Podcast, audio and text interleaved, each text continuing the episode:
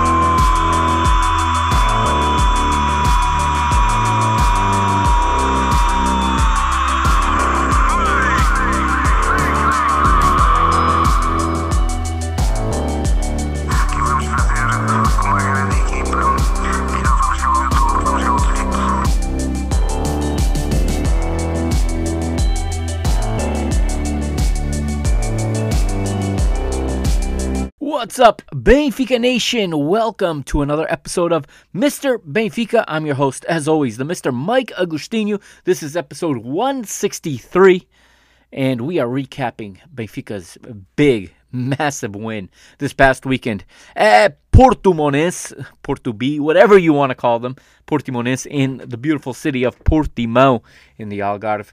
And, um, we're going to recap that. I know it's not against a massive opponent, but it was a massive result in respect to the title chase, of course.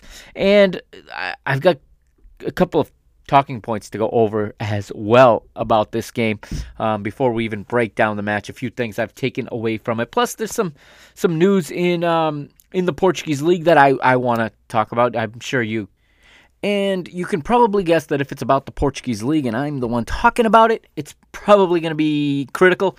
And it is, as you can expect. But why am I critical? I've been asked, you know, why I'm so critical of this league. Well, I'm critical of this league because it's poorly run. I'm critical of this league because it's a third world league. It, it is it is just an, a league that continues to to victimize itself or to to act like a victim, to make excuses rather than coming up with solutions to very real problems. And uh, we had quite a few of those. We have quite a few of those, I should say, going on right now. I'll get to that in just a minute. But I wanted to start off on on this note. Okay, so I watched this match against Portimonense uh, live in English, like I usually do on GolTV and I listen to my friend Nino Torres on the call for GolTV, um, and then I record it either on BTV or on RTP when it's on. Okay, uh, so the home games are obviously played on BTV. I record all those, and I will. I usually go back and watch them in Portuguese as well. Uh, and when it is on RTPI, uh, as this one was, I do uh, record it. And so today, in prep for this uh, podcast, because or yesterday, I should say, this was yesterday.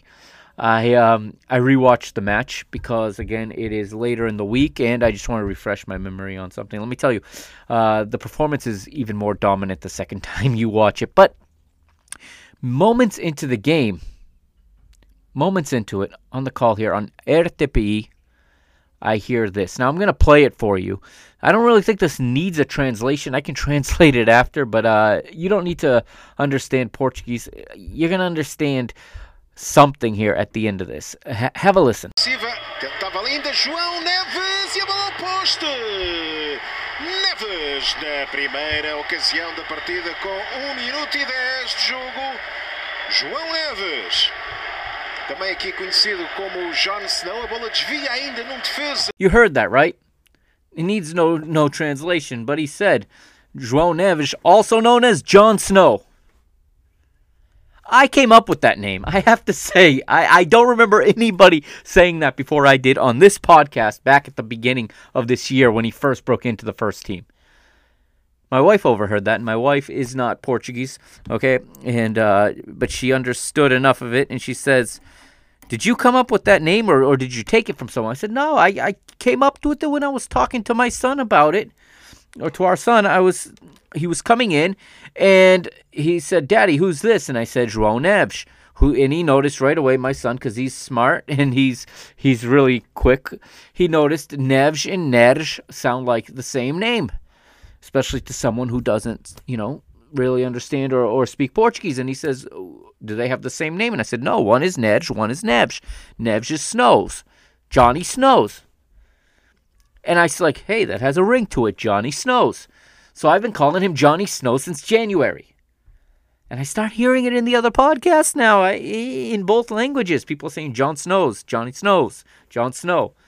Now the commentator on RTPI broadcasting this to what 70, 80 nations around the world just called him John Snow. I want some royalties on this one, guys. I want my royalties. I came up with this now. I'm just kidding. This is great.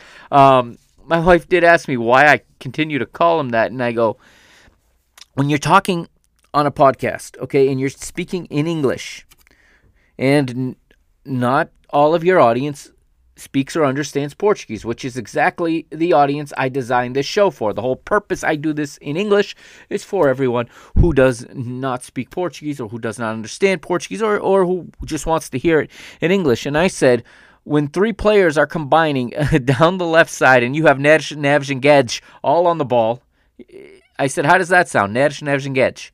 And, uh, you know, she says it sounds like I'm saying the same thing over and over. So exactly.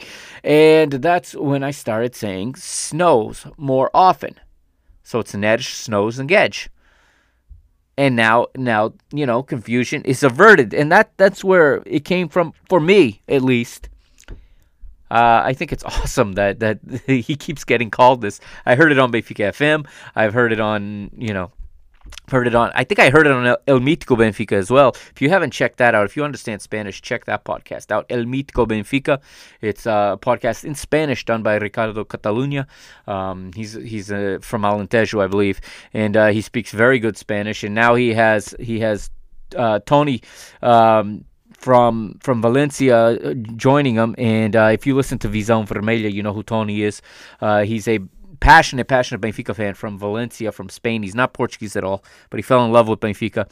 And now together, uh, along with one other uh, co-host, they they do every week a Benfica podcast in Spanish, and I really enjoy it, and it's become one of my regular listens, along with uh, along with you know Benfica, everything from Benfica Independent, Benfica podcast. Uh, o Cantinho, all of these guys, Benfica After 90, my friends up there. You, I've been listening to them for years. I mean, it, it's just another one, and I get. I mean, it's we're at the point now where I have it about two hours of Benfica content to listen to each day at work, which I like.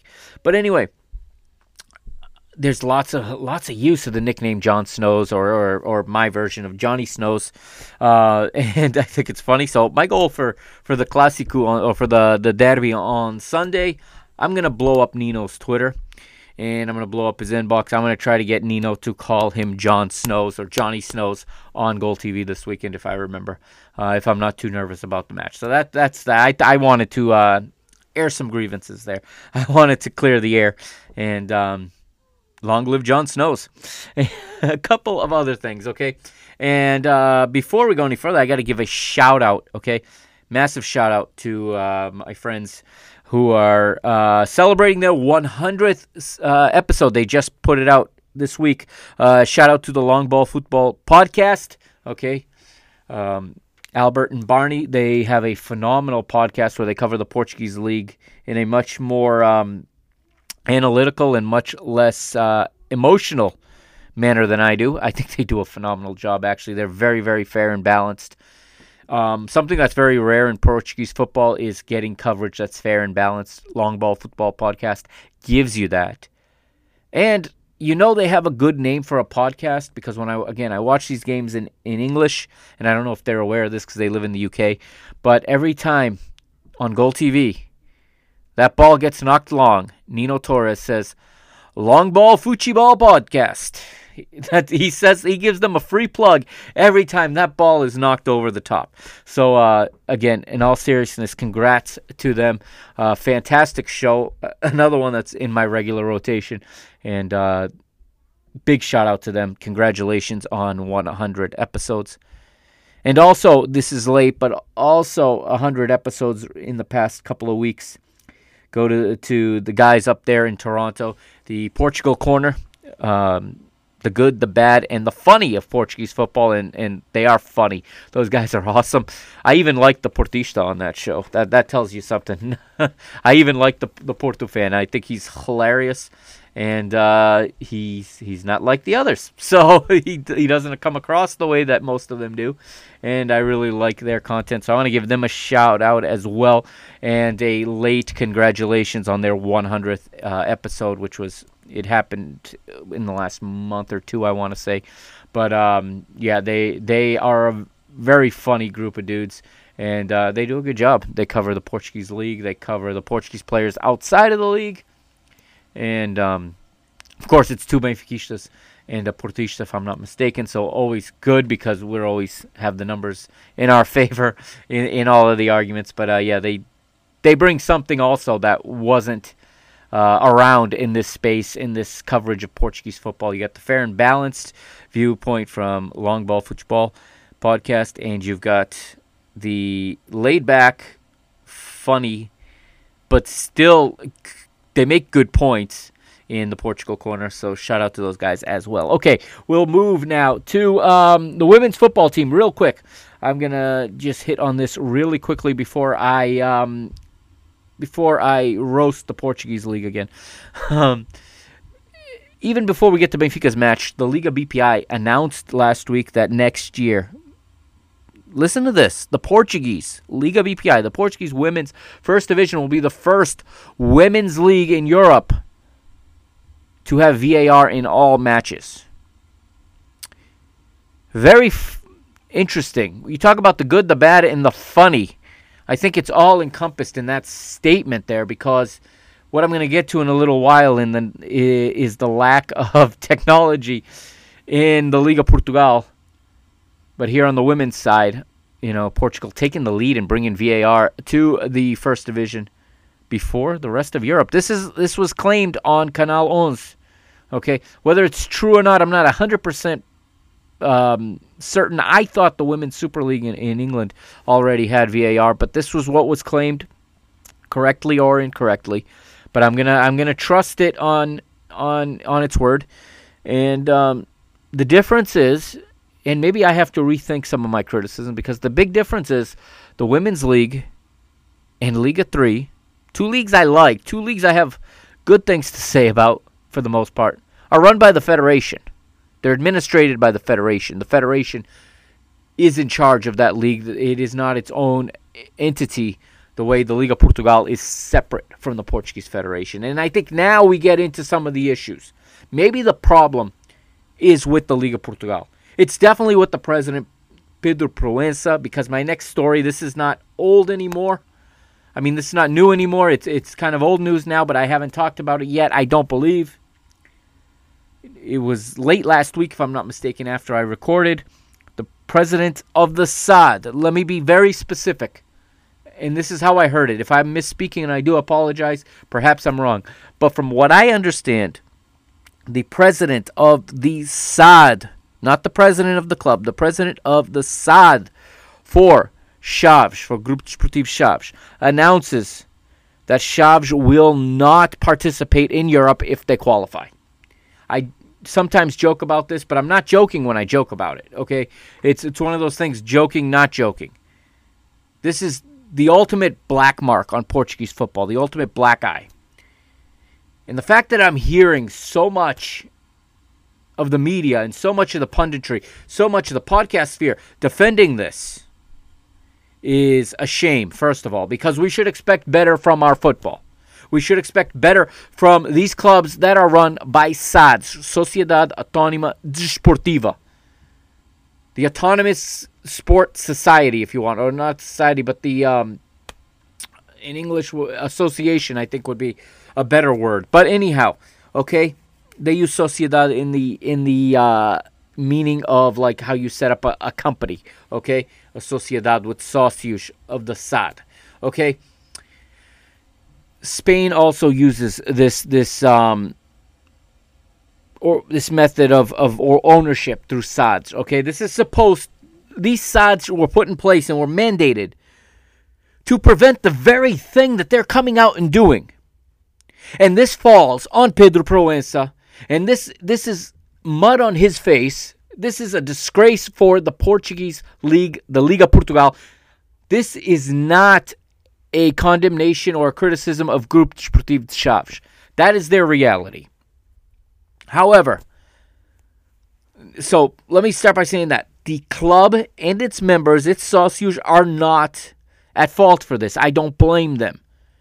You damn right I blame their SAD because their job is to put a team on the on the pitch. Their job is to have the club functioning and running, including operations and facilities. If you don't have the minimum facilities to go play in the Europa Conference League preliminary stages, or you can't afford flight, I've heard flights are expensive. Are you kidding me? What is the SAD doing?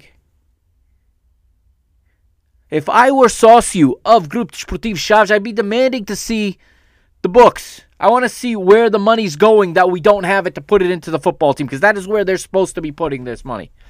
This is precisely what they exist to do is to run these clubs like professional clubs. If you can't run a professional club, and this isn't meant at de Chaves, this goes to every SAD. If you cannot run a professional football club, and by professional I don't mean coming, you know, coming into the league and aspiring to finish in 15th place every season to stay up and to get your paydays against Benfica, Porto, and Sporting, which is what far too many clubs in this league do. This is the the bad business model that they follow. And of course, they think they're going to be bailed out by the centralization of television rights. And again, who who is going to buy this product other than the games that fe- feature the big 5? And I'm going to use 5 because in this sense there are 5. There are 5 teams with support with large enough support to even think about a centralization of rights. Arouca does not bring in money. They hardly put any. They they're lucky to get a thousand people at home matches. Casa Pia still without a home, announcing like it's a good thing this week that they're gonna play. They're like 90% sure they're gonna play at the Restelo next season. Yet there's still no beginning of upgrades to Pina Manique. And from what I'm hearing, from what people are saying on the ground over there that have said to me, is that the facility is just fine the way it is for the minimums of Portuguese football. So because they don't play in their stadium, they they had 574 fans the other day, last week. In the last episode, I read an attendance number that I believe was 574, which nobody bats an eye at. The the league doesn't bat an eye at. Pedro Proença pretends it doesn't exist. He talks about taking the, his new Taça da Liga, his new League Cup to 84 countries or whatever he just said he's got rights. Obviously, that means it's been bundled into a package with a lot more attractive properties because there ain't no 84 countries lining up to buy rights to the Portuguese League Cup, the new revamped eight team League Cup that he wants to take to Saudi Arabia or wherever the hell he wants to take it. This is what the league is is concentrating on. While their clubs can't afford to play in Europe, if you can't afford to play in Europe, what are you existing for in the first division? Go play amateur football. Put your team in the Liga 3 and stay there. Put an amateur team there and play for the love of the game. If you cannot put a professional operation in operation in operation, if you cannot do that, first of all, why this should be the end of the road for Pedro Proença because that means your league is not providing your teams with the means to survive. I'd love to know what Pedro Proença's salary is every year. I'd love to know where the money goes from that Taça da Liga. Where does that go?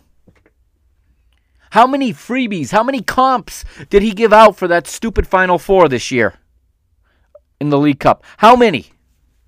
Where has this league squandered money? That it can't even provide enough prize money to its European qualifiers to go compete in Europe. Again, this criticism is not directed at Grupo Desportivo the club. It's not even directed at you know Arouca if they should make it. I know they have their challenges and it's a small town. I get that. But even a small town should be should not be getting 25% of its stadium capacity uh, on average week after week. What who is going to buy this product that you're going to sell? Explain that to me. How are you going to help these teams? Because at this point, it's almost like if we keep doing it this way and teams get up there and they get into sixth place and they, they say no thanks and it goes to eventually it's going to be the same five teams every single season especially because other teams like, oh, look, look, Chaves did it. Why don't we? Why don't we just sit it out? What if uh, Famalicão's ambitious? So they're not. I don't expect Famalicão to say this. They have had a goal to go to Europe since this this SAD has been in place, and you know they have relationships with other clubs, and they have more money than the being pumped in from the outside. They have foreign money as well, so I don't expect them to do. So. Are you looking at a real situation where, where maybe Famalicão takes that sixth spot and then we have the same six teams every single year. And then the gap, people say, you know, the gap is too big. It's going to keep getting bigger when the same six teams are going to Europe every year. Sure, uh, it's going to be five from now on. I get that. And uh, honestly, I think the fair result, quite honestly, this is harsh, but I think Portugal should forfeit that spot. If the sixth place team does not go, chooses not to go, that should go to someone else. That's my belief. Because seventh place does not qualify. You shouldn't qualify just because the team ahead of you doesn't want to go. That spot should be forfeited. And it should go to another country. It should go to the Netherlands, quite honestly. Because guess what? They put two teams in the semifinals of the Europa League and the Europa Conference. Okay? They. No, sorry. They put one team in the semifinals. They put two teams in the quarterfinals. They had a team in the finals last year. Okay? They deserve that spot, and that's how it should go. If you forfeit your spot, the either the next ranked team of the next ranked league above you or the next ranked league below you, which would be Belgium, should get that spot. It shouldn't just go to your seventh, and then if they don't want it to the eighth, if they don't want it to the ninth, until you get back to wherever Vitoria or wherever Famalicão finish. Okay, there, there's something in this in our culture. Okay, and I'm going to talk about this a lot tonight. And I'm already going longer in this segment than I wanted to, but the the amount of superstition among us Portuguese people is just insane. Benfica, you know, there's been a movement online. Fans are trying to get the club to open the Stadio de Luz for Sunday's derby, not to so that fans can watch the match together because you only get five percent of the tickets, I believe, to the Alvalade. So a very small window of fans can go watch it there. We got all this money dumped into all these new screens, phenomenal screens, and I agree with with with the, that investment. By the way, I might have used the verb dumped, but I didn't mean it literally. I think that was a good investment. Why not open it? Why? Uh, Timo said this online. Shout out to Timo. Uh, he said even have a, a four or five euro donation. Ask for a donation and give it to a charity. Give it to the Benfica Foundation. What a great idea. It takes five minutes for a person with common sense to come up with that idea. Our club does not. You want to talk about safety? It's a lot safer to put 60,000 people in a stadium in one location with police presence to, to, to monitor it than to spread them across the entire city and then have them bottleneck into Marques. You know, you can actually get an orderly movement from from the stadium to the Marques this way. Should sh- should it happen? But then you got the other part of the port, the other part, the the the superstition of some people comes out and it's like, oh, we're gonna lose if we do that. That has no effect on winning or losing. I'm going to talk about Grimaldo tonight too, but there's another. The superstition comes out in people's criticism of, that as well. They say it's disrespect. They say it's this. They say it's that. Deep down, people believe that he's jinxing the team. I'll give you my thoughts on what's going on with him. I have a little bit different perspective, um, and I, I'm going to share it with you uh, in a moment when we get there. But um, again, that's that's my you know my criticism towards the Liga Portugal once again. And lastly, we have to we have to uh, criticize this. I'm going to do it now rather than in the in the match report. In what third world does the Liga Portugal operate in that they don't have goal line technology? Again, you want at the beginning of the season, this league, the leadership in this league was gloating about being the fifth ranked league in Europe. It, it was for five minutes, literally, for one round, one match day in Europe, maybe two. We they started including us in the Big Five with the Premier League, La Liga, the Bundesliga, and Serie A. Yeah, we we Big Five, all right. And um, in what universe do you put yourself in that group and you don't even have goal line technology? I don't want to hear that it's expensive. Once again, what is the league spending money on? The league has people who are supposed to be business people that can figure out how to generate revenue to pay for these things. You're sure, certainly not helping uh, clubs with their stadium, you know, upkeeps. That's for sure, because our stadiums are from the third world. You you watch the Guatemalan first division and you watch the Portuguese first division, and there's stadiums. You there's ones you can't tell which one is in which country, and that's not meant as disrespect to Guatemala, but it's just what some of these stadiums look like. Rio comes to mind, with one one side of it completely demolished, with no plans to to rebuild it.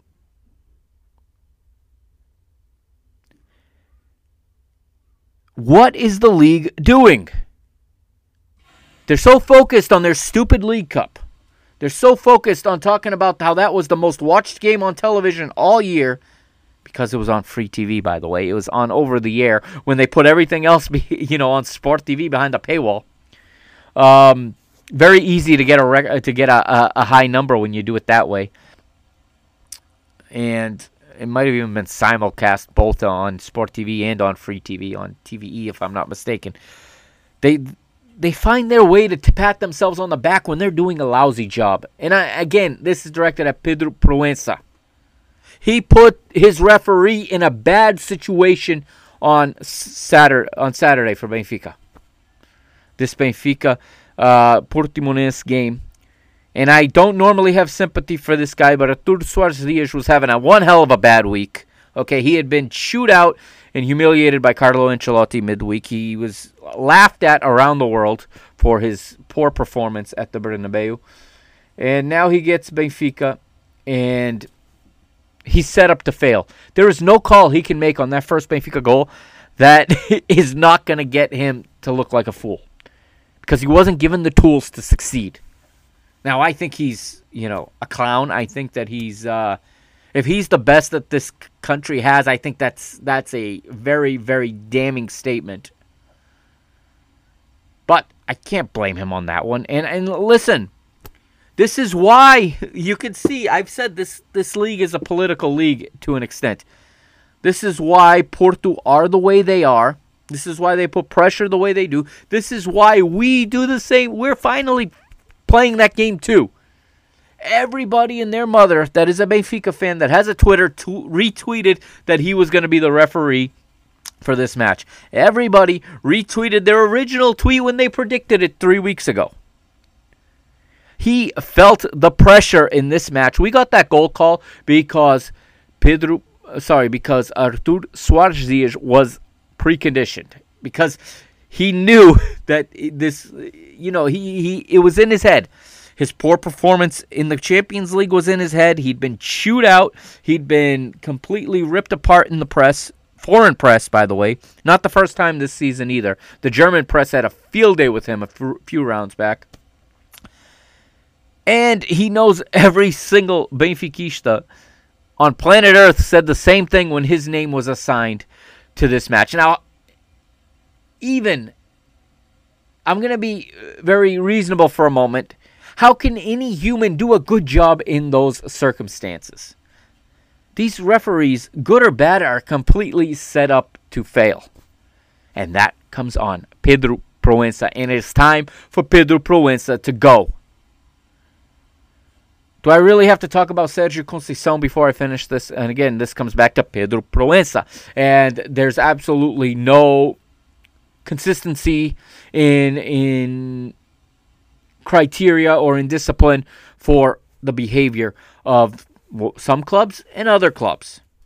I guarantee you, if Roger Schmidt was losing his mind like that two weeks in a row, he'd be in the stands and he'd be fined and he would get a significant ban.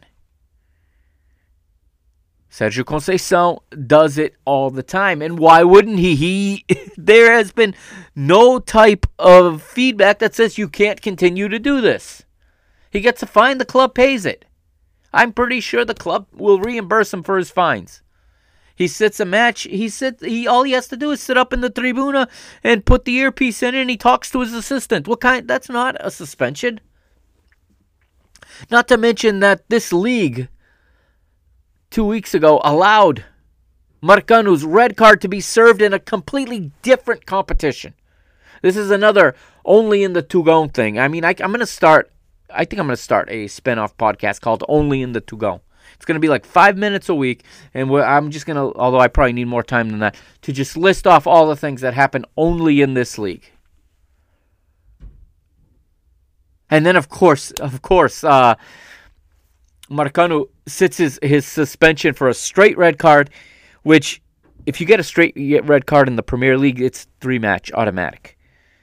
In the Portuguese league, you get to sit it out in a different competition. You get to go into the cup semifinal, second leg, and sit it out. So he's ready to roll once again in the next round of the league. And he scores the winner.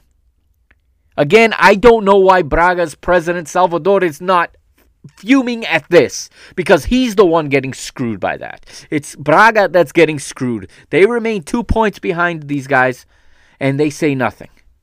They have no, you know, and when I say they, I mean the president has no problem coming into Stadio and doing the, the, the hand gesture to say he was robbed. But, you know, the guys in front of you, okay, we're, we're two places in front of you. The guys in front of you keep keep getting help, and you have nothing to say. Maybe his true colors are blue and white. I don't know. I don't know the man from anywhere. I don't know anything of him. Um, I do know that he has made Sporting Braga the you know, a big club. it is very much at the very minimum a big four in Portugal because of him. So he's obviously good at what he does to some extent, but I don't understand why he's not fuming about some of these decisions that have gone the way of the team that sits two points in front of him. And I'll just, or it's probably more than that now. I say two points. But anyway, that's that. Um, yeah, Sergio Conceição, he knows what he's doing. Okay, lastly, I'll finish with this. Not that this is a podcast about this, but I hear a lot of uh, opinions. He knows exactly what he's doing. He is a lot of things, and an idiot is not one of them. Okay? He knows exactly what he's doing. He knows exactly who his fan base is. When he's doing this, and he's getting himself, you know, on the papers and he's getting himself fined and he's getting himself at times suspended or sent off. What that does is it takes their fan base, rallies it around him. They all do this actually. The the little director that that did the same thing. I mean, it was ridiculous. Um, but they're doing the same thing. the The title is slipping, and in clubs with logical fan bases that can think for themselves, with individuals who can actually think for themselves versus just practice groupthink, they start to ask questions of the manager, of the selection, or dare I say it, of the the board or the president and and the way the team is built on the lack of investment or the lack of finances or the state of the club's finances. Their fans don't complain about any of that because they do this crap and it rallies them around them and it buys into that BS contra tudo contra todos that they keep hammering out through a megaphone.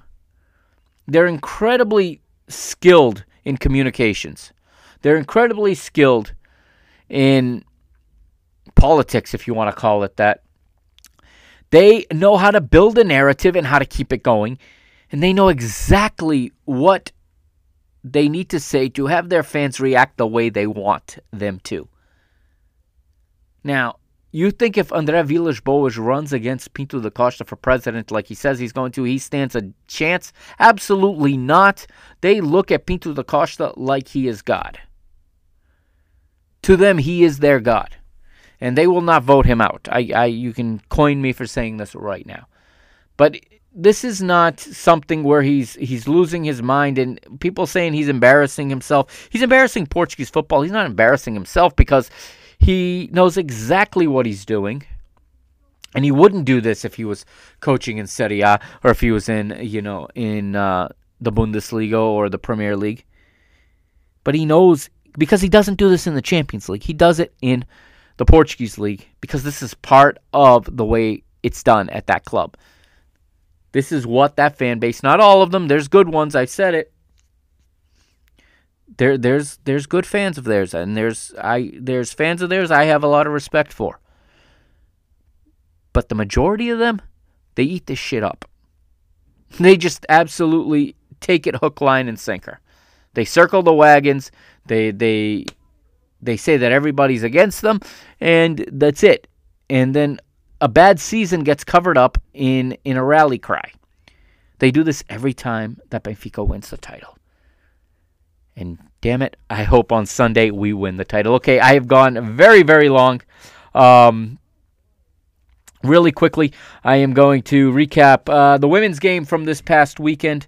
Uh, the women's team beats Torres 5 to 1. Goals from Nicole. She had a double. Bibocas, Chloe, and Carolina Correa to win 5 to 1. Uh, they then celebrated with the fans. It was the last home match, and notable was um, being subbed off. Chloe looked at the fans, applauded, patted the badge on her shirt, which to me says, um, I think she was saying goodbye. And um, the commentator lost his mind and said, "Oh, that better not be." He called it, you know, better not be uma despedida, and I think that's exactly what it was. And um, I hope Benfica collect a decent fee uh, for her if she is in fact going to move. She listen, she has outgrown this league. She has raised the profile of the team and the league, and damn best Benfica player I've seen for in the five years of this women's team. No doubt about it. She's she has elevated herself through our club.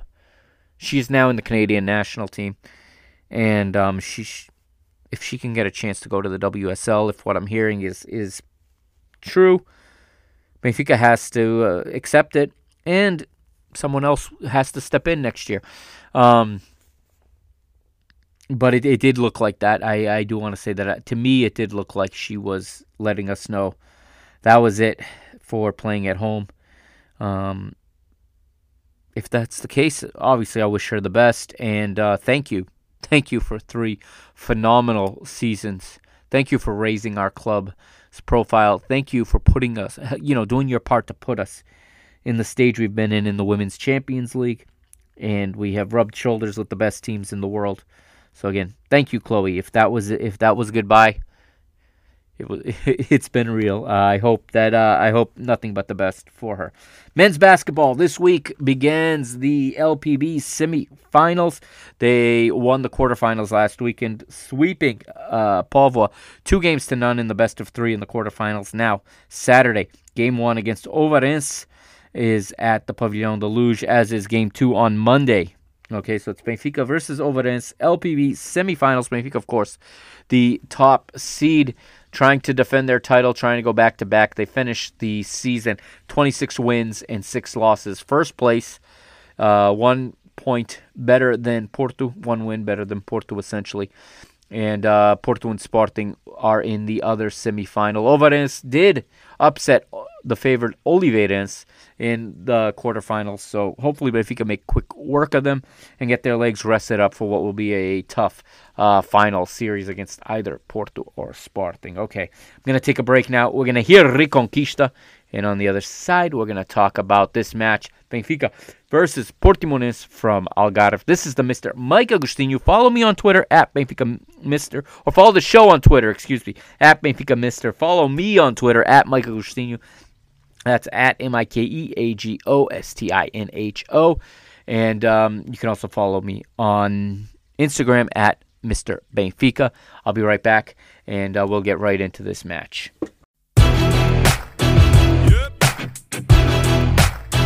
Reconquista.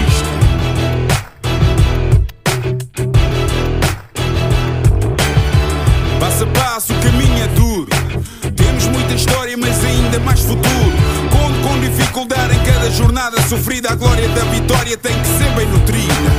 Na reconquista do que é nosso por direito. Que não fico por fazer o que podia ter sido feito. Se queres a nossa força, sabes que estamos contigo. Em casa ou fora, nós somos o eterno abrigo. Sabes que estamos contigo. Nós somos o eterno abrigo. Ouve a nossa voz, o querer de todos nós. A fé que não se explica. Carrega Benfica, carrega Benfica. Ouve a nossa voz, o querer de todos nós. A fé que não se explica. Carrega Benfica, carrega Benfica. Ouve a nossa voz, o querer de todos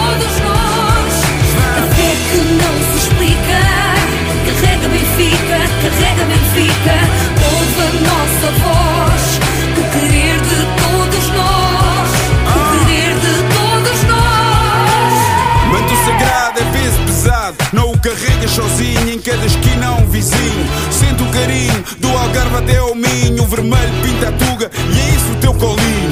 Na reconquista do que é nosso por direito, que não fico por fazer o que podia ter sido feito. Se queres a nossa força, sabes que estamos contigo. Em casa ou fora, nós somos o eterno abrigo.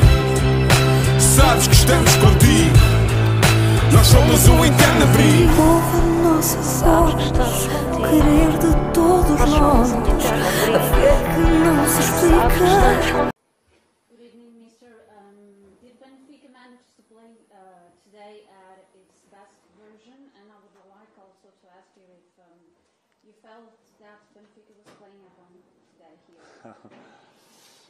Uh, yeah, second question, yeah, for sure. So I think we can always count on our uh, on our fans.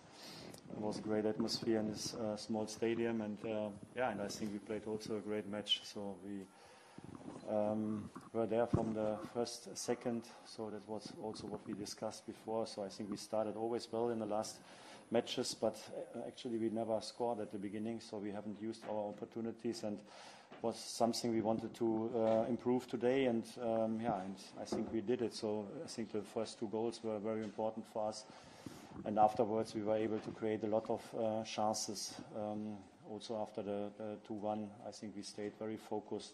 The 3-1 before halftime was very important.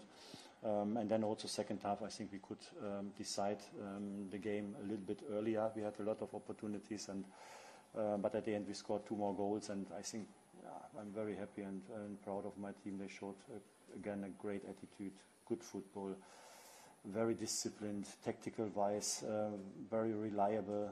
Um, all the players they, they were completely focused on each single situation in the match, and yeah, they show that they they yeah they want to not they don't want to get stopped to to become champion. That's what we what we saw today, and now we did one more step and. Uh, yeah, and of course, then next uh, next week we have the next chance. Welcome back to episode 163 of Mr. Benfica. I'm the Mister here with you. And if you're still listening, thank you. Um, I totally get why uh, why you may have thought to uh, shut this off by now. I totally went off the rails there. Uh, those of you that have listened long enough know that sometimes that tends to happen. Uh, here we are. What are we, 46, 47 minutes into the episode, and I haven't even talked about the match yet. But uh, here we go. Let's let's talk about it. It is Portimonense hosting Benfica and it was this past Saturday at the Estádio Municipal de Portimão in Portimao Algarve. And uh, 4,404, a full house for uh, this one. And the majority of it, obviously, Benfica support, which I always like to see. And uh, let's look at the lineups now. And we'll start with the hosts, the Portimonense. In goal, of course, the Japanese goalkeeper who is always at the top of his game against us most of the time. And uh, he still had a lot of good saves in this match, even though some of the goals he did surrender were a little bit dubious. And uh, I don't think he's going to be winning a Porto contract after this performance, but he still is a good good goalkeeper, and he made some fantastic saves. This score could have been even more lopsided. I'm talking, of course, about Kus- Kosuke Nakamura uh, three man backline. They played the three five two that typically we, we have trouble with uh, facing. Maybe we've got that figured out a little bit. Although we did get some luck in this one, and that, that helps as well. Uh, the on the the right center back is Alemão. The deep lying center back is Park, and the left center back is Relvas. Five in the midfield, anchored by the the, the, holding mid Henrique. He has Carlinhos to his right, Mauricio to his left, and then the wing backs on the right is Moufi, and on the left is Sec. And they're playing behind the two strikers, um, the Brazilian Yago Cariello, and of course the Colombian Yony González, who was on our books for a little while. Uh, he he's been around a little bit. We loaned him out a few times. Um, looking at his his career, uh, he never actually played for us, but uh, he went on loan to Corinthians, on loan to LA Galaxy, on loan to Ceará, on loan to Deportivo Cali, and then finally was let go, and he went on on a free here to uh, Portimonense, and it seems like he's found his found his his niche here, found his spot here in Portimonense. Uh, he is in the starting lineup for Benfica. Really, no surprises. Um, maybe half a surprise. Uh, we go with Odie in goal, as has been the case for Roger Schmidt. Uh, the back four. Aursnes continues to fill in on the right in place of the injured and recovering slowly and soon to, hopefully, soon to be back, but probably not going to be risked uh, again this season for, for 90 minutes in in uh, Alexander Bah. So it is Fredrik Aursnes getting the the play at right back. Morato in place of the suspended Nico Otamendi, partnering with Tony Silva. And Grimaldo starts on the left. On FOTMob here, he is the man of the match. On He has the highest rating. On goal point, the highest rating goes to Rafa, while the Liga Portugal recognized João Neves, Johnny Snows, as the player of the match. But uh, speaking of Johnny Snows, he partners in midfield in the double pivot with Chiquinho. Uh, looks like Florentino is is remaining on the bench. And I do think there's a fitness issue with, with Florentino. And I also think that in, in a term of matchup, he, what he brings wasn't necessarily what we were going to be looking for in this match anyway. So I think that's why Roger goes with, with these two.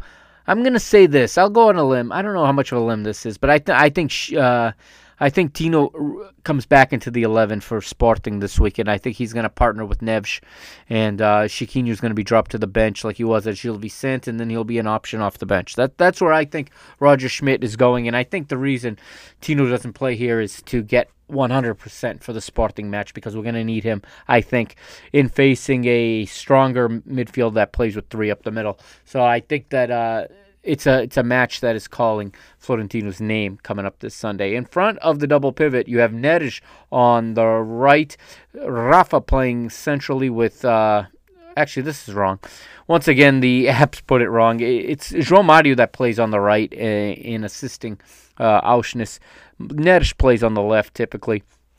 Um, right now, while Aursnes is the right back, Neres plays on the left. If Ba comes back into the lineup, I expect to see Neres uh, move to the right. And then behind the striker is Rafa, while Gonçalo Ramos gets the start again at striker. I know a lot of people think that Petar Musa uh, deserves a start. Um, I just don't think he does enough for Roger to go into the starting lineup. And I think a lot of people are only watching half of the game. They're only watching the offensive side, and not even just the offensive side of the game. They're only watching the on the ball side of the game. There's a lot that that Gonçalo Ramos brings to the table. other than scoring goals. Yes, I know he's a striker, and it's a striker's job to score goals, and he went six games without a goal. He's still top of the league in scoring right now, holding on by a thread, but he's still top of the league. And he scores a nice one here, and um, hopefully gets the monkey off his back, and maybe he can even explode this coming weekend at the Alvalade. So that those are the starting lineup.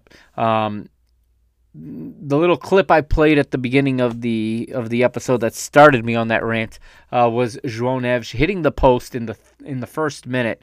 Um, ball was it it starts with a play that's cro- that is cleared by Portimonense, and um, Carlinhos is dribbling I think up the right center channel.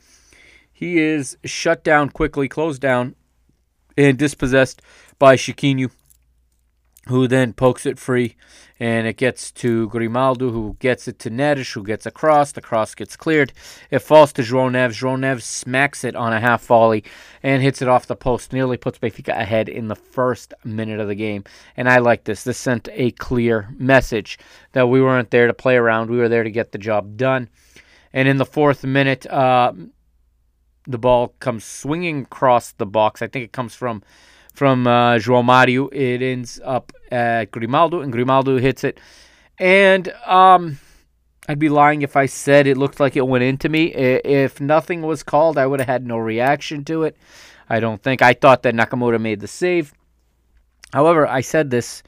Um, and this is why it's important for Benfica to be vocal and it's important to, to call out the referees in advance. It's important to pressure them because you get calls like this. And unfortunately, this is Portuguese football.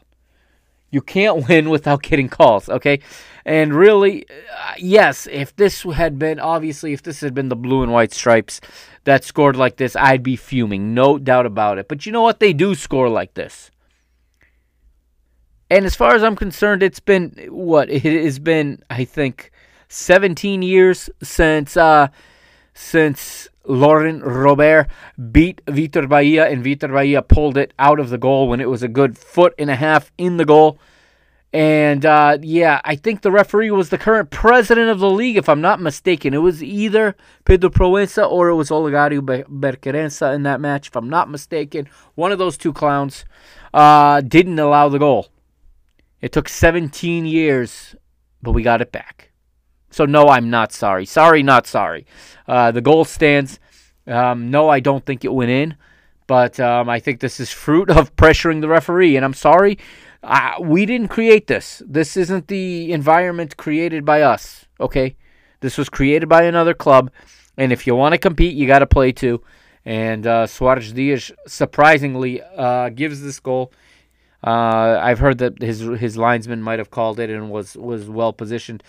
I have seen uh, Hugo Gil tweet out the picture with the shadows, and although that that's neat and all, um, that's not any kind of proof.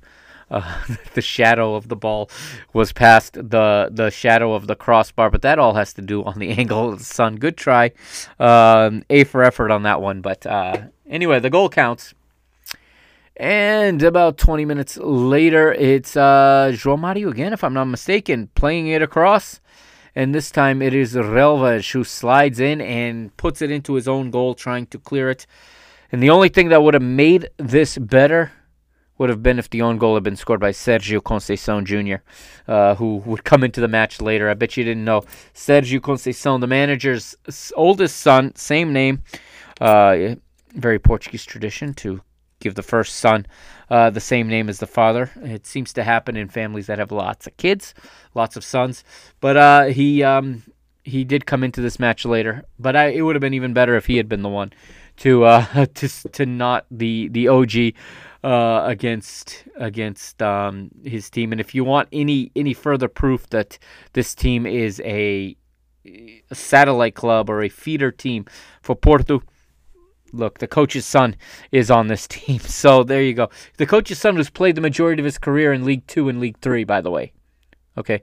Uh, I think he had a brief stint in Belgium and came back home in January and found himself on this Portimonense side. But again, um, let me clarify since I keep criticizing this club for this. The support for this team, the Portimonense fans don't like this, by the way. They they don't like the close ties that this club has to Porto.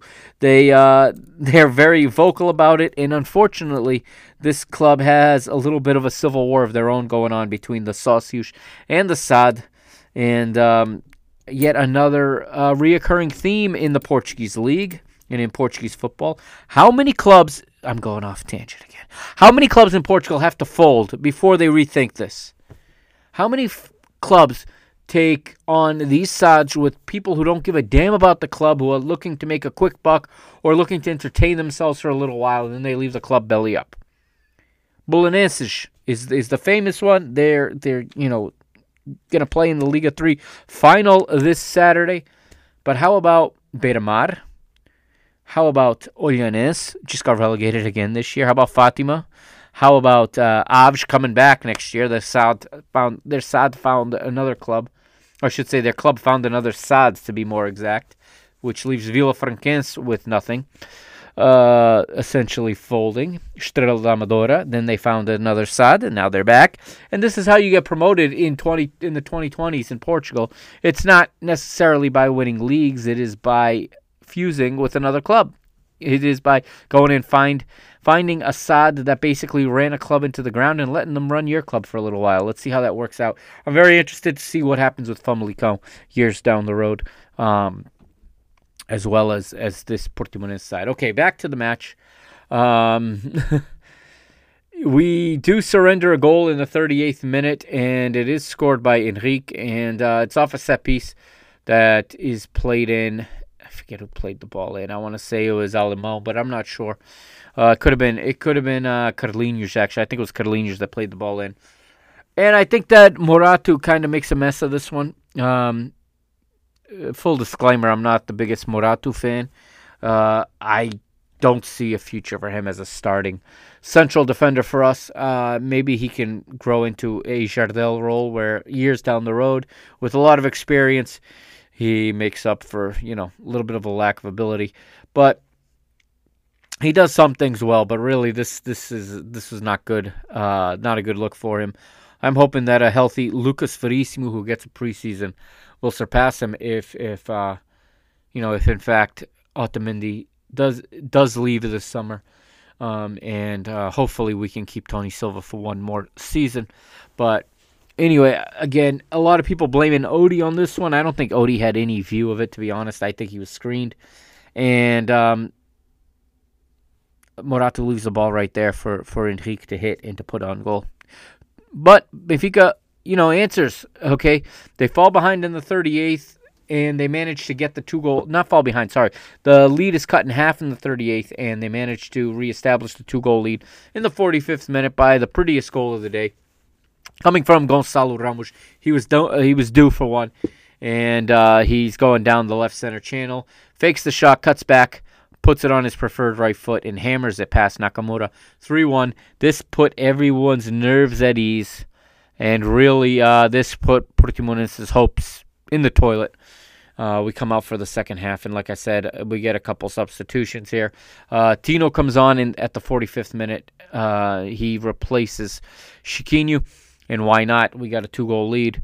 Um, on the other side, uh, Paulo Sergio goes to his bench in the 67th minute, where he sends on Ventura, Estrela, and the aforementioned Sergio Conceição Jr. That is, of course, uh, he's a wingback. He, um, they're all wingbacks. It seems like. Uh, no, he, he very much like Rodrigo is a a winger that's converted into a back For they're just like their father was.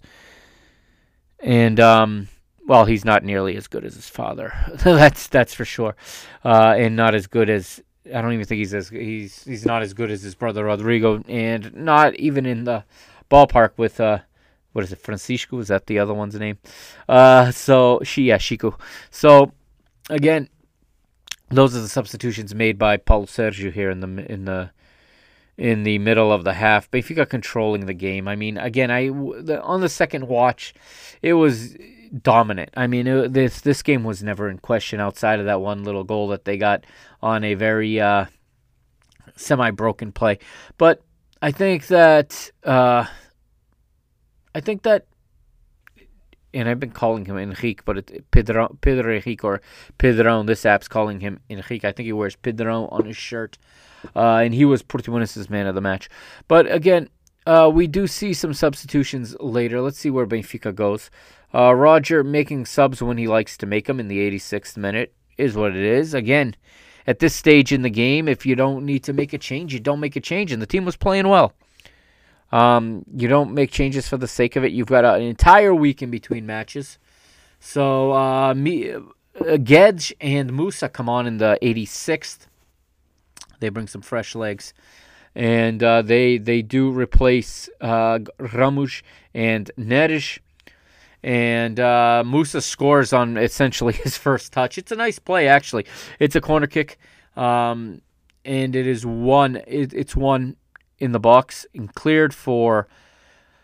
It was cleared for Guedes, who had just come on. Guedes, with one touch, plays it to Rafa, plays Rafa into space. Rafa gets on his bike and runs. He does what he does best. Uh, Rafa seems to be back, which I, I'm happy about, because when he's on like this, he is he is crucial as he outruns everybody and then finally cuts it back. Dishes to Musa, who loses his balance completely, but so does the defender. It was a great fake, actually. If I were him, I'd be saying I did it on purpose. It's a great fake, and when he when he gets his balance, everybody's falling around him. The goalkeeper's flat-footed, and all he has to do is slide it into the far post. Four-one, and uh, Musa would add a second. Uh, that first one came in the 87th. Two minutes later, he adds a second and makes it five to one for Benfica. And what was another fantastic match for Johnny Snows in the middle of the park. Of course, the league recognized him as the man of the match. And I've got the goal point up, and there's not much to analyze. Like I said, I know I've already gone long, so I'm going to cut this part shorter. We've, we've all got our mind on the derby, of course. Um, and this match being as relaxed down the stretch as it was, is a good thing. It's a good thing that the players won't come out as emotionally exhausted as they were, you know, last week. Yes, it was huge to win 1 0 against a top four team, against a third place team. And it's huge to get a big win, and those big wins feel massive. But when you wake up the next day, you feel the wear of the emotional to- uh, the emotional uh, wear and tear on you of of just the you know highs and lows of that match. And as I'm gonna say, um, when I talked about the Grimaldo situation. Um, we Portuguese are very emotional people. We're very superstitious and we're very emotional. And we take things very, very personally, as has been evidenced this week. But before we get there, let's go to the goal point and look at a few things here.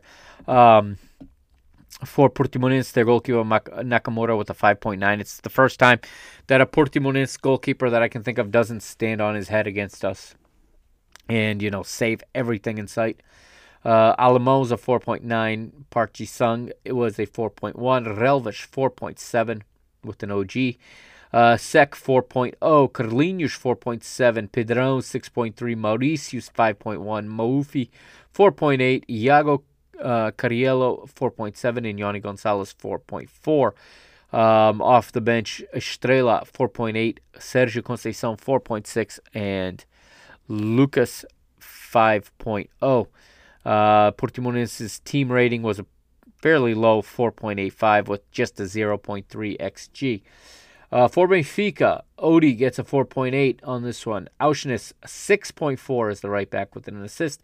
Tony Silva 6.3. Morato gets a 6.0. Grimaldo with an 8.0 and a goal.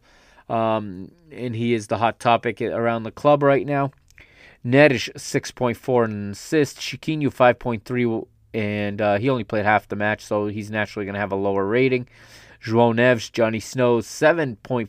João Mario 6.2. He's slowly getting his form, uh, very slowly getting his form back. He's just playing some, you know, uh, mistake free ball right now. Not really doing anything, but then when you look back at it, he was involved in a couple of the goals. So um, I'm hoping that this this trend continues where players break out of their slumps. And uh, we saw Chiquinho score a header, right? We saw Rafa break out of his slump last week. We saw uh, Ramos break out of his slump this week. So I'm hoping João Mario is next, and at Alvalade, he he makes them pay for, for whistling him when he was on the national team. I would love for for uh, Mario to score the winning goal at Alvalade this weekend and just silence silence them.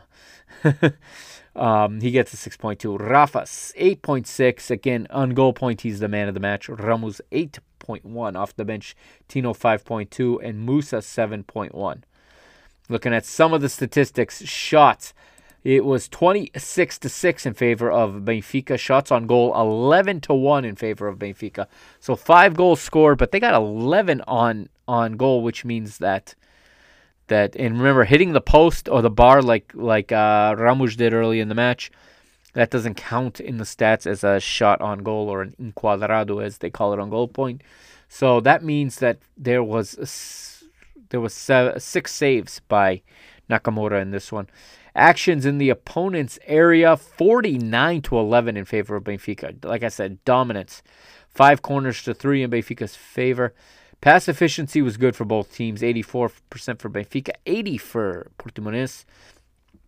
Efficiency in the vertical pass is very good 76% for Benfica.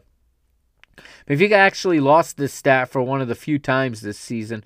The actions in the opponent's defensive actions in the opponent's midfield, Portimonense did that. They were working hard defensively. They had 13 to 9. Uh, each team committed 12 fouls, while ball possession went to Benfica 58 to 42. And looking at some of the other things that we see that goal point brings us, let's look at some of the past tendencies again. Um, very low numbers of past tendencies for Portimonense, so I'm not even going to touch on that. But Grimaldo to Neres 17 times. Neres to Grimaldo 13 times. So those two players combined for 30 completed passes in this match.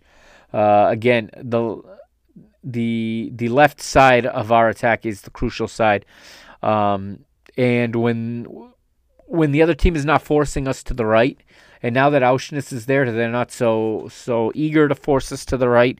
Even if he, he's a little less, a little more suspect defensively, um, in a match like this where we're going to possess, they uh, they didn't effectively force us to go right. But I think that we would have been just as strong possession wise on the right side with Aursnes and João Mario. Uh, they combined the two of those, by the way, combined for 11 passes. Um, João Neves and Grimaldo combined for 12, while João, well Grimaldo to João Neves for 11. So between the, those two guys, a respectable 23 passes between them. And now you start to see why why uh, Grimaldo has such a high rating, as he's really a key guy in this in this match, as he's combining with two of the key players here. Uh, it's always interesting to look at this. It doesn't tell the whole story, obviously, but it does tell part of it. And um, I look at Rafa's heat map here. Uh, most of it played down the left center channel, heavy, you know, darkest in the corner of the penalty area. So he saw the ball in a lot of dangerous, you know, situations. He had an assist. He had two uh, dangerous chances created, five passes for shots, four, uh, sorry, three progressive drives. He attempted four dribbles, completed three of them, and he forward he received 14 forward passes, which is a very interesting statistic, um, and picked up three steals as well. So very good performance for him on this one. Uh, Gonçalo Ramos' heat map is a little more spotty. He he gets everywhere. Uh, his his heat map is always interesting. He's got some heat even in our own half on the both flanks where he shows up uh, in the build for play or you know in in the attempt of a counterattack. He's got quite a bit of heat in the middle, but he his you know darkest is obviously inside the penalty area. He had a goal in this one, seven shots, three of them on goal, hit the bar on one. Uh, he had ten aerial duels, winning five of them. Two passes for shots, and five forward passes completed, and he received 16 forward passes. So hardworking afternoon for him. And again, João Neves, another another star in this one. Goal point says here in the 70th minute, they tweeted out that he had an average of 11.8 duels per 90 minutes, and it's more than any other player with less than 430 minutes played. He's a hard worker. He doesn't shy away from the duels, and uh, yeah, I mean, we got a you know, we're still in the first, you know, first. We're in the infancy of his professional career, but we're in the we're still in the first three or four starts of his career, and uh, obviously the sky the sky is the limit for this kid. It's very exciting, and I can't wait to see what he continues to grow into. And uh, it's going to be a real big opportunity for him this coming uh, this coming Sunday in a match that can all, all as we know now three points and we are champions and we're going to Marquês on Sunday night. What nobody's mentioning is that we can actually win this title with two points. We can tie both matches. We will most likely 99% be champions. Uh, right now, our goal difference is superior by 13 goals to Porto. So, in order for us to, we would have to, they'd have to win both matches. We would have to draw both matches, and they would have to make up a 13 goal difference. So, that's getting tougher and tougher to do uh, for Porto. So, they're more and more reliant on help, obviously.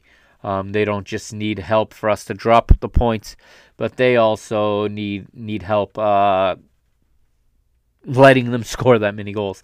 Uh, looking at some of the stats, also it says the duels won per 90 minutes in the Liga bwin, uh, 22-23 with a minimum of 450 minutes. João Neves is at the top with 12.2 duels won per 90 minutes as he's ahead of Alison Safira of Vitoria, uh, Mateus Babi of Santa Clara, Manuel Ugarte of Sporting, and Marko Grujić of Porto. Um, João Neves' heat map is, uh, you know, as you would expect. It's all over the pitch. Um, just you know, it's it's an array of colors all over the pitch.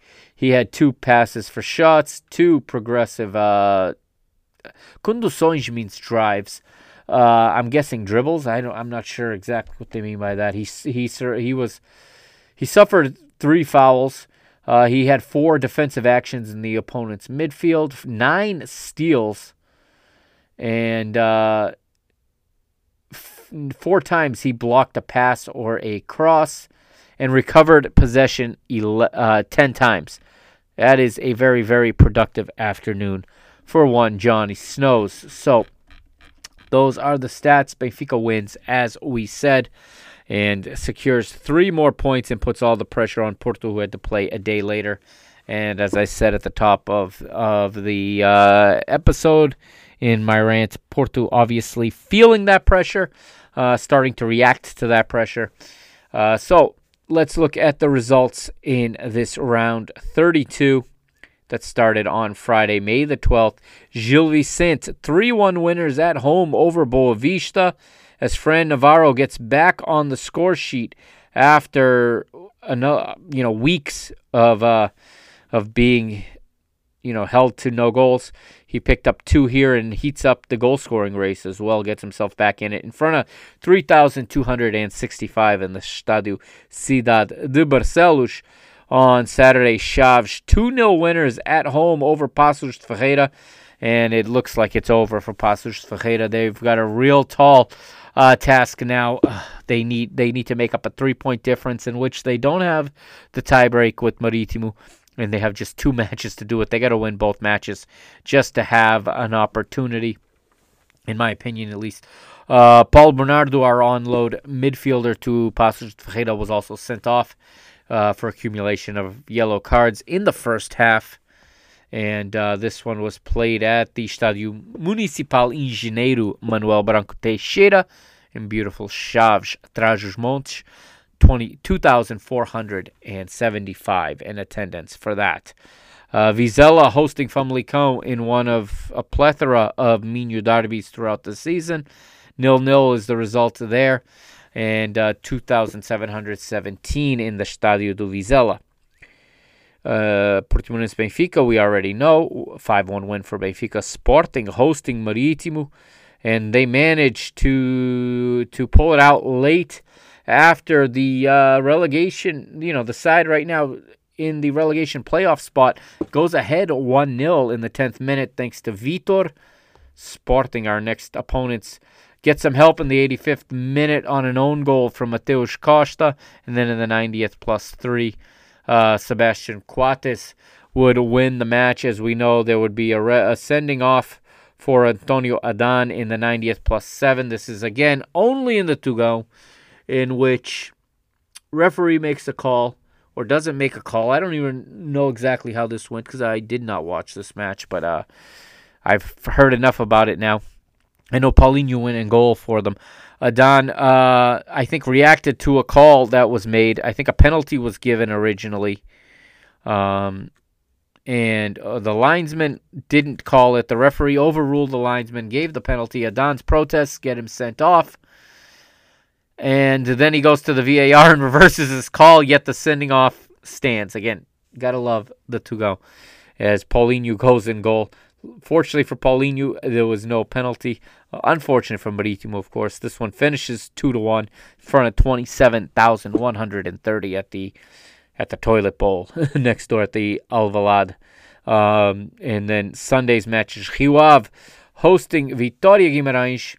Vitória with a clinching, actually, they clinch uh, Europa Conference League with this 1 0 win thanks to a goal from Handel in the 55th minute in front of 4,001 at the Stadio Rio Uh, I thought it had a different name. But anyway, uh, in Vila do Conde. And um, Vitória Guimarães, congratulations.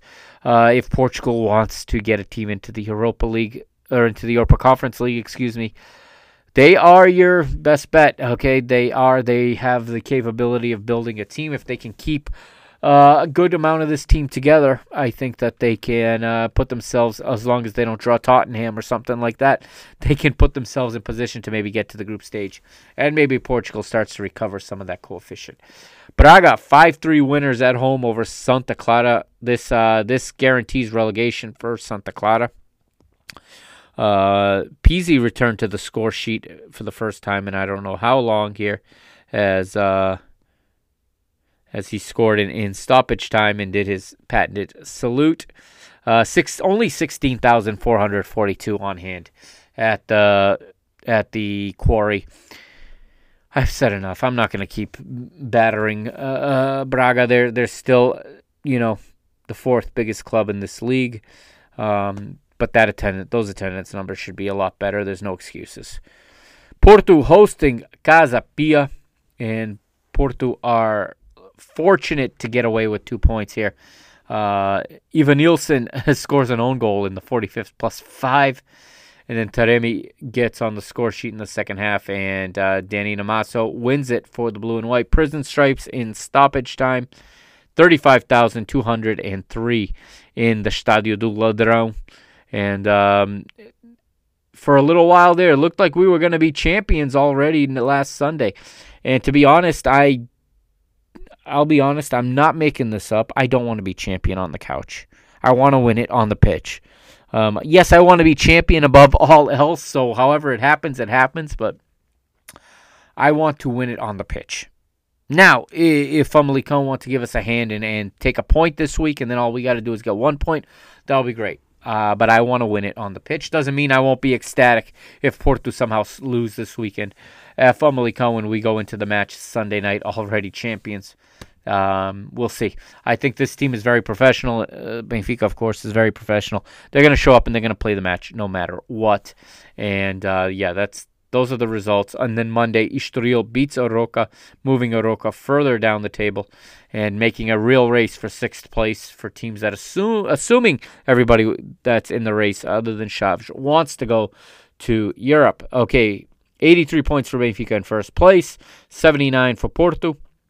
Braga are now five behind uh, Porto, so their chance of automatic qualification is pretty much gone now. Porto would have to lose both matches. Braga would have to win both matches. But uh, we'll see what happens. Uh, Sporting fourth with 70 points. If we beat them on Sunday, Sporting will not have Champions League next season, not even preliminary round. That is added motivation to win this weekend and not save the party for the next weekend. Guimarães now fifth, 50 points. 48 points is Arouca with uh, in sixth place, 48 points. Like I said, two behind them is Chaves, but uh, Chaves don't count because they're not going to go to Europe. So Rukas has no reason to worry about them catching them. Uh, they they just uh, need to stay ahead of Famalicão, who right now have 43. Famalicão are five behind the Roca. Tough task. They are going to have to win. I like this because it means they have to win uh, against Porto on Saturday. So we'll see what happens. Vizela ninth on 40. Casapia also on 40, as is Boa Vista, all three of them. 12th place, Rio Ave, 39. 13th place, Portimonense, 34. Gil Vicente also with 34 in 14th. They are safe. They have a nine point edge over the relegation playoffs, so both of those teams are safe. Estoril with the win over Roca is also safe now with a seven point lead over uh, Marítimo. Sorry, eight point lead over Marítimo. Marítimo can no longer catch them. Marítimo at at best can hope for that relegation playoff against the third place side in the Liga 2. Paços de Ferreira, like I said, three behind Marítimo, but they don't have the tiebreaker. Marítimo won the head-to-head. So Paços de Ferreira need a minimum four points in these last two matches, including a final match day at Braga. But uh, really, they need six points. So um, uh, I hope they keep. Uh, I hope they keep Cesar Peixoto and they let him rebuild the team in the second division because I believe they'll win the second division next year if they keep this team together. I don't know what they're going to do. Who I don't think is going to be back anytime soon is Santa Clara. They're only one point behind behind Paços Ferreira, but I believe uh, they're in shambles internally. And again, another club I think where the SAD and the supporters and the Socios not seeing eye to eye, and the people of São Miguel have completely turned their back on this on this club. Uh, or on this team at least, and uh, the stadium continues to be empty in Ponta Delgada. Okay, quickly, uh, stats here. The Gonçalo Ramos stays top of the scoring charts for now, 18 goals, one better than Taremi and João Mario. Fran Navarro moves into fourth, and he's only two back with 16. And then you got Pote with 15 in fifth place. Okay. Here is the fixture list for this coming weekend, starting Saturday, May 20th. No Friday matches this weekend here in round 33. Roca hosts Chaves uh, at 3.30 Portuguese time. Santa Clara hosts Portimonense at 3.30 Portuguese time. Boa Vista hosts Braga at the Bessa at 6 p.m. Portugal time.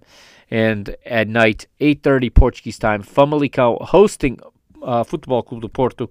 Again, Famalicão must win if they want to compete for that spot in the Europa Conference League.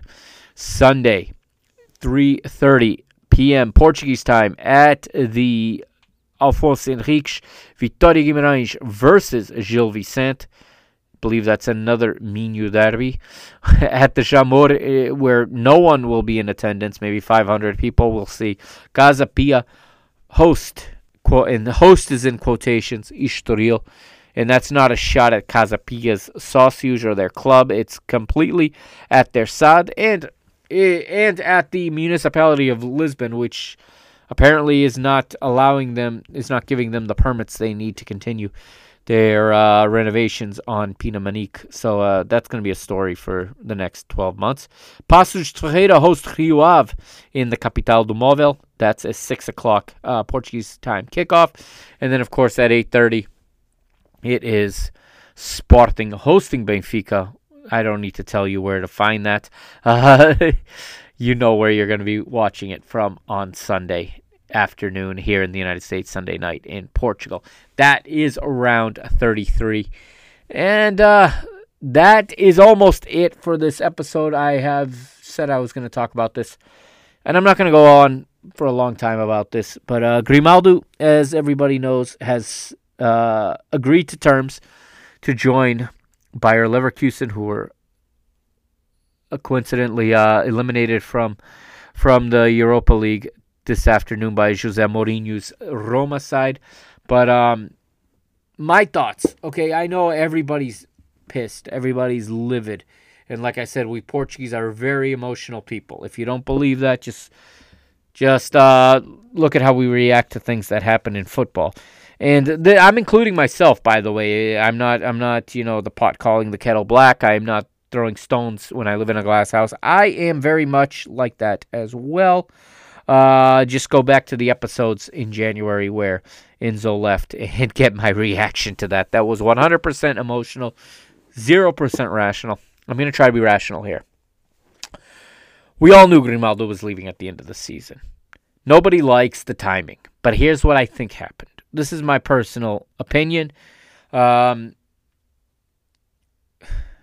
I'm not gonna drop names, but uh, I've had a few conversations. Okay, uh, this is this is something, and if and a lot of people that are heated are heated are fans that are not that familiar with German football. Okay, German football makes these kinds of announcements every year at this time. German football is always by the end of the season they are on next season in their minds. They start to wear next season's kits.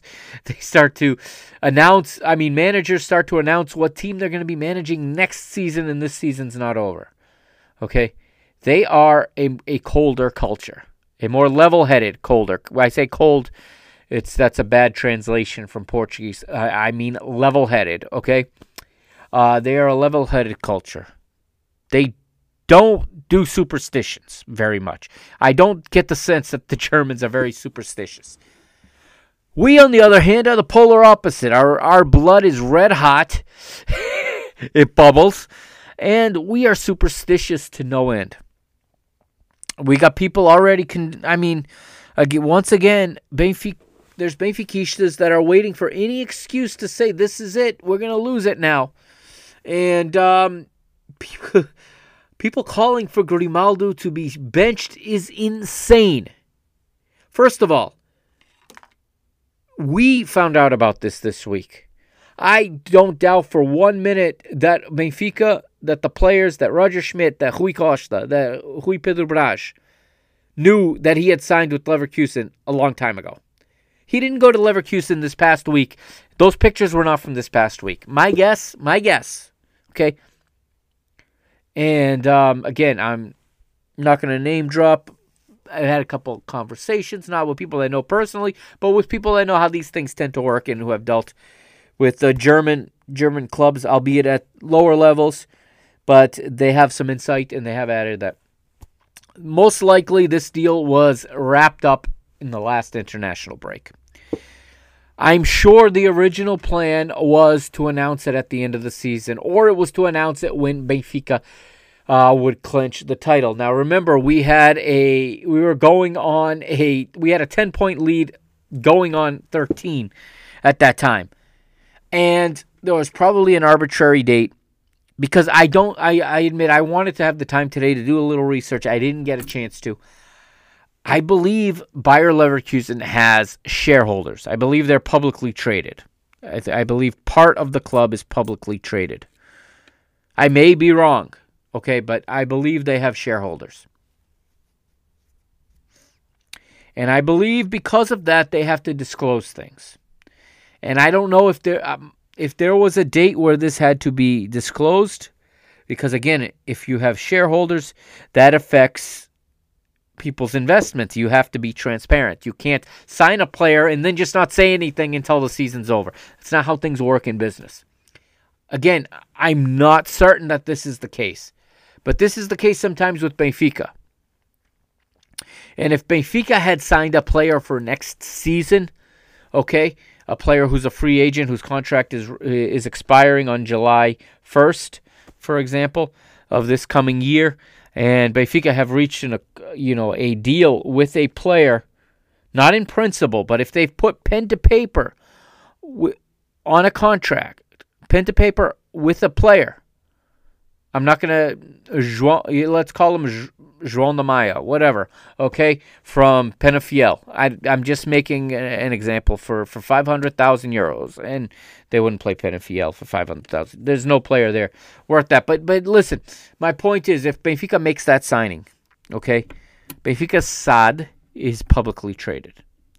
This is why the CVM or whatever the, that acronym is, the CDVM, uh, comunicados come out, the communications, the bulletins. Because when you sign a player, you're acquiring an asset. And it has to be reported to the shareholders. So had Benfica signed a player in January or in March for next season at some point and it not dependent on football results but within a certain time frame they would have to report that to the market I don't know if that's what happened here but also what I have the sense of and this is this is really my my strongest sense is that this was going to get out. I think they got word that this was going to leak. Fabrizio Romano or somebody got word and they were going to tweet it. And maybe they gave the club or the player the chance to break it first. They can say, hey, we have this. This happens. They can say, hey, we have this tip. We know you're signing with Leverkusen. We give you 24 hours to announce it or we're going public. Or even worse, someone in the Portuguese press got tipped off. Okay, even worse, someone in the press trying to who has an interest in destabilizing Benfica and creating exactly the reaction there that's happening right now may have, you know, gotten a hold of this information and I I don't even rem- I don't even know. I haven't had the time. I've been slammed with work, so I haven't even had the time to see who actually made the announcement.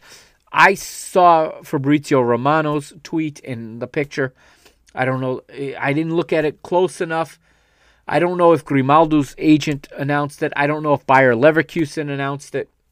But anyhow, this sounds like they may have tried to get ahead of that. And by addressing it this way and getting it out of the way on Monday or Tuesday of the week and it not coming up Friday and causing this this cra- this this cloud of instability right on the day of the match. So that's my sense. That is my strongest sense, if you want my opinion. Am I looking at straws? Maybe, but I've been around this game a little bit, okay? And I've been around players, and I've gotten to know people who have been around bigger uh, situations. And um, I reached out and I got some general feedback. Now, this is not knowledge, this is just experience in these things and um, how sometimes this happens. That's the best I can come up with. I'm again, I'm not I'm not taking this personally. I expected him to leave. I think that video last week was probably the beginning uh, of this. It was trying to uh, warm the fans up a little bit, maybe show one side of him before this news dropped. It's very possible because when Benfica puts something on their official channel and their official YouTube, a specific interview with a player that you know is leaving, they have a reason to do that. They're doing it in their own interest. It's not in the interest of the outgoing player, it's in the interest of the club. And probably in the interest of maintaining harmony, but I don't doubt for one minute that his mates in that locker room knew this already. There was nobody inside the team, inside that circle of people, that this story is going to affect. And Grimaldo's going to come out. He's going to play. Yeah, he if he plays poorly, he's going to it's going to be because he played poorly. It's not going to be because he's he's, you know, cursed for for for making a deal before the season's over. People reacted the same exact way to when we announced our uh, re-signing Roger Schmidt, getting him to agree to stay on longer. When we announced his his extension, I told you guys this is more normal than you realize. Yes, in Portuguese football, we don't do this because we're hot headed and we're superstitious. And like people actually, like, their bodies produce incredible amounts of cortisol over the stress they give themselves over these superstitions. I think Grimaldo's going to. He, listen, he's been knowing this for weeks. It has not affected his play. I don't expect it to affect his play. If if he plays poorly, it's not because of this. It's because he played poorly because he's a player who's not always, you know, he's had a very good season, but he's not always at the top. And big games aren't always his thing. And why would he go to Leverkusen? I mean, come on, people. He I rail on this league week after week after week. And and you think people yes, Benfica are big. He's been here 8 years. 8 years his national team coach has disrespected and ignored him. He has a chance to go play for Xabi Alonso And it's nothing against Roger Schmidt. It's it's the fact that Xabi Alonso is Spanish. It's the fact that Xabi Alonso, if he trusts him, shows the fe- the national team coach that he can be trusted. I'm going to make a prediction right here, right now, that in the September window, if not sooner, but definitely in the September window, he might even. Uh, are Spain in the Nations League final? Because if they are, he might even go to that.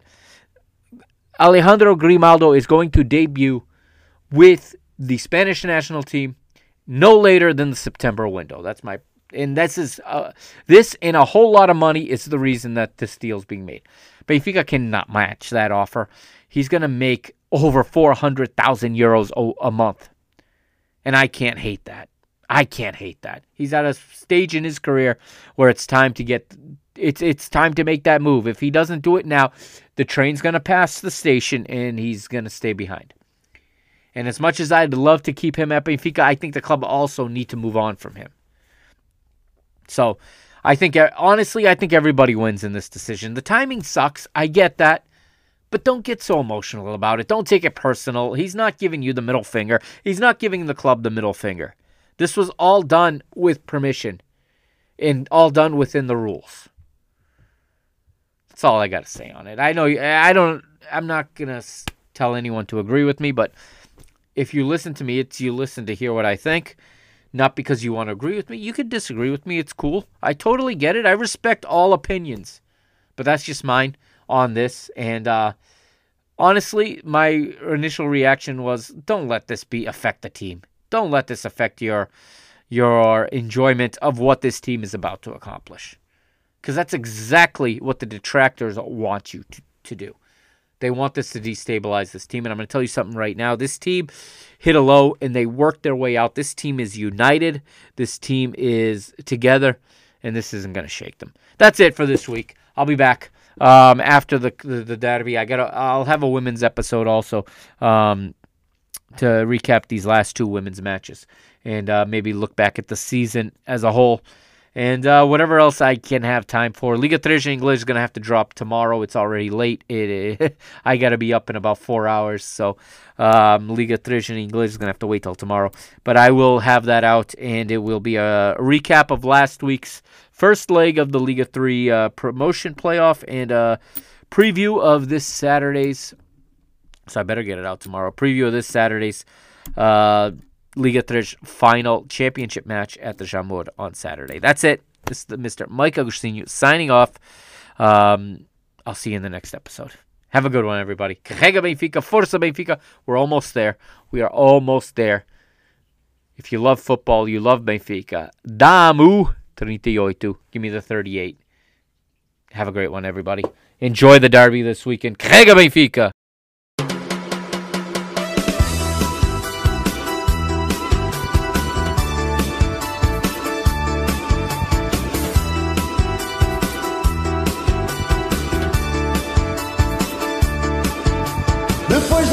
37 já está tudo a pedir uma nova conquista.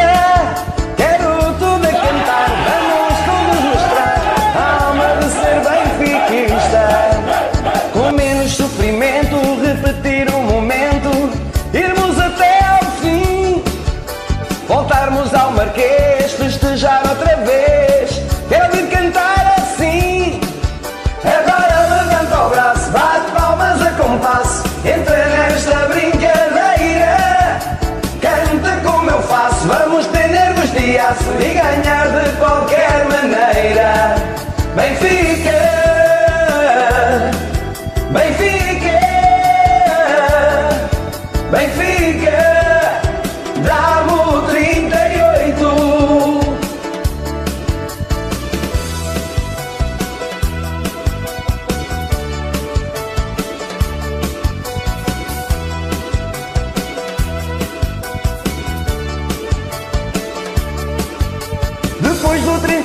já está tudo a pedir uma nova conquista. Quero tudo a cantar, vamos todos mostrar a alma de ser benfiquista. Com menos sofrimento, repetir o momento, irmos até ao fim. Voltarmos ao Marquês,